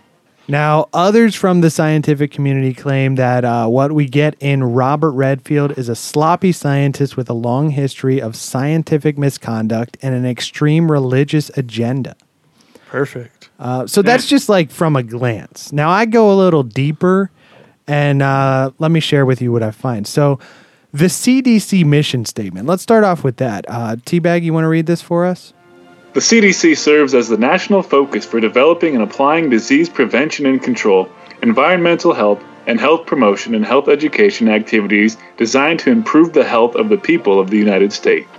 Now, back in 2016, a group calling itself CDC Scientists Preserving Integrity, Diligence, and Ethics in Research, also known as SPIDER, uh, put a list of complaints in a letter to the CDC Chief of Staff and provided a copy of letter to the public by way of U.S. Right to Know uh, or usrtk.org. Uh, there's actually a lot of interesting stuff on there. But the members of this group basically file the complaint anonymously for fear of losing their jobs. They're real big on acronyms down at the CDC. Yeah, I mean, obviously, this is going to make the office a little weird if they file this report using their identities. Um, now, they claim It appears that our mission is being influenced and shaped by outside parties and rogue interests, and congressional intent for our agency is being circumvented by some of our leaders. What concerns us most is that it is becoming the norm and not a rare exception. These questionable and unethical practices threaten and undermine our credibility and the reputation as a trusted leader in public health. So I look a little more into this, uh, and I find this article on honeycolony.com. Uh, this is basically like some health website, I guess. Um, but it did a good job of breaking down some of the complaints and strikes against the CDC in this letter. Now, some of the letter's highlights include a cover up by officials to cloak mismanagement in CDC's Wise Woman program that provides screening in low income neighborhoods for heart disease, diabetes, and other chronic health disorders.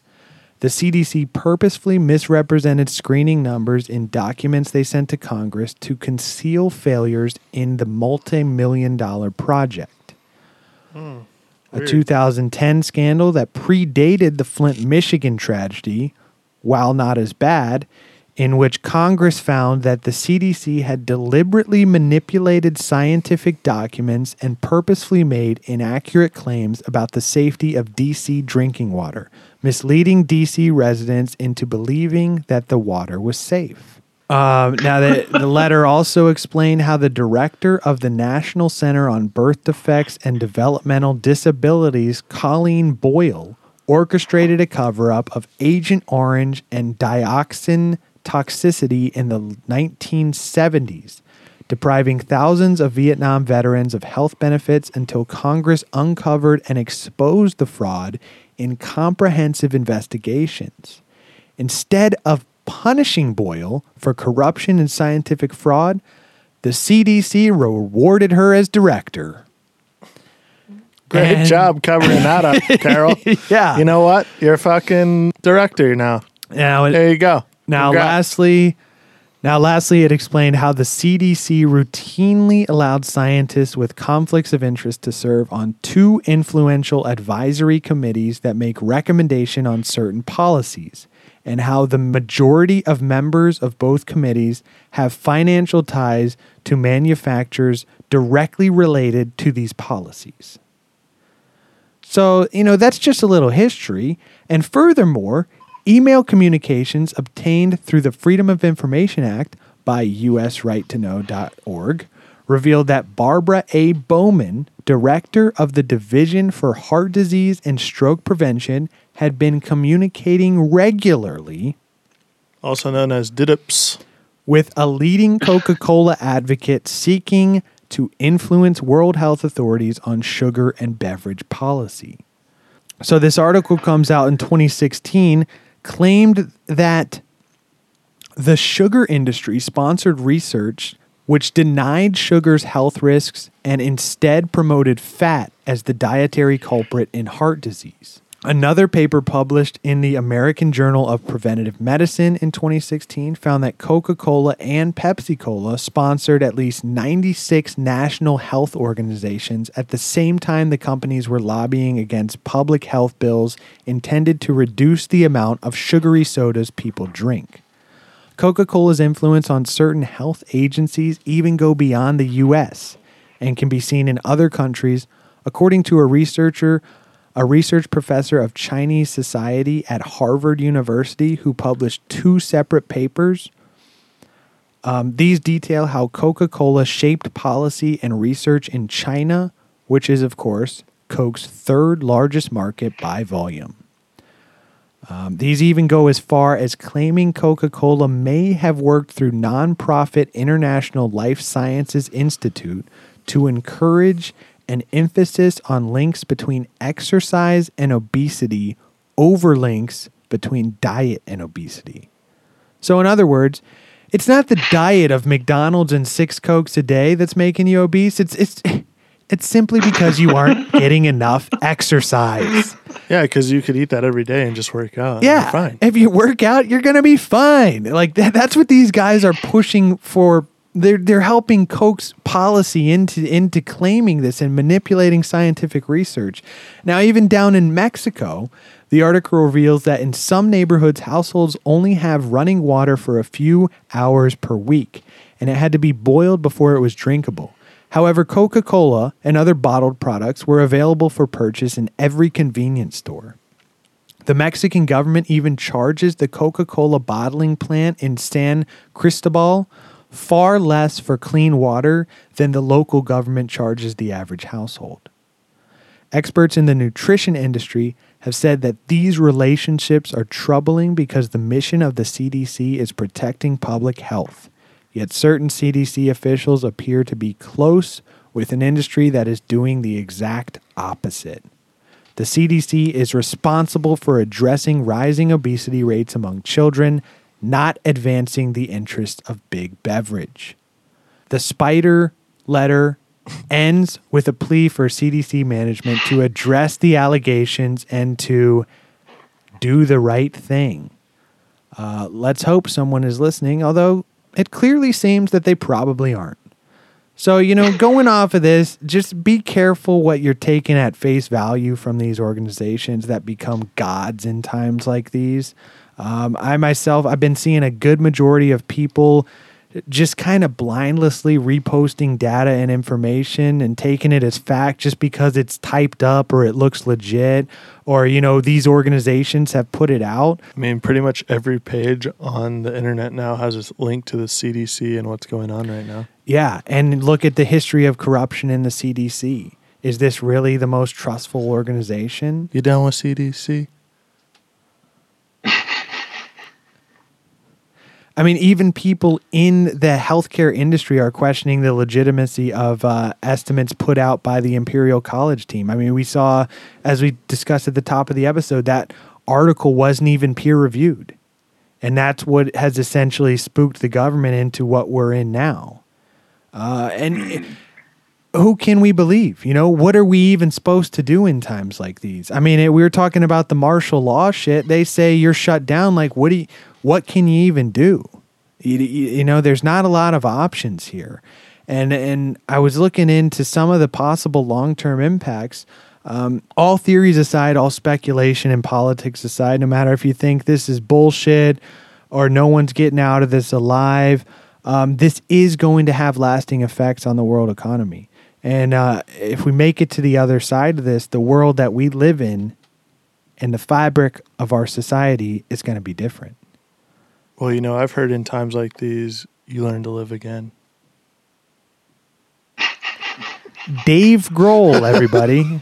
A lot of celebrity appearances tonight. now, now, just what some of these theories are on what life is going to look like after this. Uh, I was looking up, like, um, I guess they've already got some theories going on, like work from home.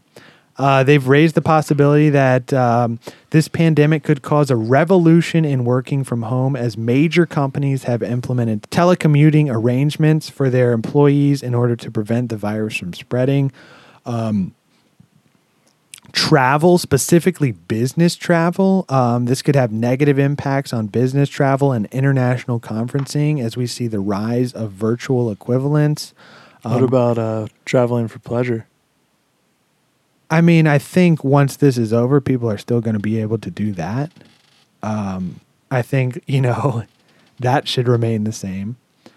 Uh, now, even trade and globalization that we're used to, you know, some say that um, the globalization could be jeopardized by a prolonged global health crisis. Um, we're already seeing supply chains disrupted, um, the reliance on the Chinese economy questioned, um, also restrictions on immigration and increased border enforcement may now seem justified. Um, and one of the more interesting ones that I thought was climate change. So, this pandemic could have mixed effects on our fight against climate change. Um, obviously, with the onset of reduction in industrial, industrial and transportation activity, emissions are going to be significantly reduced in the short term. Um, but emissions are expected to rebound following a possible recession. And as resources are diverted from climate action, the world's clean energy transition is going to be slowed down. Now, already many regions are experiencing a drop in air pollution. Uh, the Center for Research on Energy and Clean Air reported that methods to contain the spread of coronavirus, such as quarantines and travel bans, have resulted in 25% reduction of carbon emissions in China alone. Uh, in the first month of lockdown, of lockdowns, China produced approximately 200 million fewer metric tons of carbon dioxide than in the same period last year. God damn. Yeah, between January 1st and the 11th of March, um, the European Space Agency observed a marked decline in nitrous oxide emissions from cars, power plants, and factories in the Po Valley region of northern Italy. In Venice, the water in the canals cleared up and experienced an increased presence of fish and water flow. Um, the Venice's mayor's office clarified that the increase in water clarity was due to the setting of sediment that is distributed by boat traffic and decrease in air pollution along the waterways. Now, despite this temporary decline in global carbon emissions, the International Energy Agency warned that the economic turmoil caused by the coronavirus outbreak may prevent or delay companies from investing in green energy. Um, so, as it seems, we have taken a leap of faith off this cliff. We need to continue to gather reliable data to inform us about the possibility of landing somewhere safe. Like Mars? No I mean- coronavirus there, baby. Yeah, if you think that's the safest place, go for it, man. Buy some of that land. And as Buzz Aldrin would say, get your ass to Mars. Shout out to Buzz. And on that, I mean, there you have it. What do you, you guys got? Anything else here? The the pe- the Legion needs a TLDL on this one. Uh, TLDL, you got to do your own research, man. Be careful who you're trusting. Be careful who you're listening to. Take care of yourselves. Be safe out there. Wash those hands, baby. Yeah, and let's try not to suck the government's dick too much, man. We can't give the reptilians power. And hey, if you're buying hand sanitizer, make sure that shit has alcohol in it. Yeah. Learn my lesson there. Yeah, and on that, I mean, stay safe out there, guys, and you know, be good to one another. Um, things are going to be tough, um, but it seems like for the most part, people are sticking together, um, helping one another out. I, I've I've seen a lot of good things happening, um, and if you can, you know, support small businesses because these I think are going to be hit the hardest. Uh, corporations are going to be fine; they'll probably even thrive. Um, so, you know, do what you can to help the communities you live in, um, help your neighbors out. There's a lot of unknowns here, and, and we don't have the answers. Um, but again, you know, feel free to let us know what you guys think. Reach out if you need to. Um, or hell, if you're even just bored in your uh, quarantine up there. Quarantine. yeah, just, uh, you know, you That's guys. there's people out there in Nebraska. yeah, some people are out there in quarantine and they're and they're bored. Um, so drop us a line. I mean, we love you guys, and most importantly, uh, try to keep a level head in all this. I mean, we got to stay calm. We got to take a breath. Um, let's not panic. Um, you know, just stay positive, guys. And, and on that, you know, signing off. As always, guys, thanks again for listening. Uh, we really appreciate you guys out there. Uh, you know, maybe you are on quarantine right now. You could uh, hit us with that subscription. Maybe give us a review, Maybe just uh, hit us up. Drop us a line in the DMs. Hit up our website, podcastfromouterspace.com. Uh, we got plenty of cool stuff on there. And Also, want to give a quick shout out to Rob Max seventy nine, a longtime listener, first time messenger. Uh, thanks for the continued support, and uh, shout out to you. Loyal Legion, make sure you guys are staying safe. You know, our heart goes out to all of you and your families. We appreciate your continued support in this time and keep supporting each other. And on that note, so long and thanks for all the fish. I wanna develop a super virus. Better by far than an old Y2K. This is 3030, the time of global unification. Break right through they terminals. Burn them all. Slaves to silicon. Corrupt politicians with leaders and their keywords. FBI and spies stealing bombs. Dissipate their plans in their face and catch the fever. Everybody loot the stores, get your canned goods. Even space stations are having a hard time. Peacekeepers seek to take our manhood, which results in the form of global apartheid. Ghettos are trash dumps with gas pumps.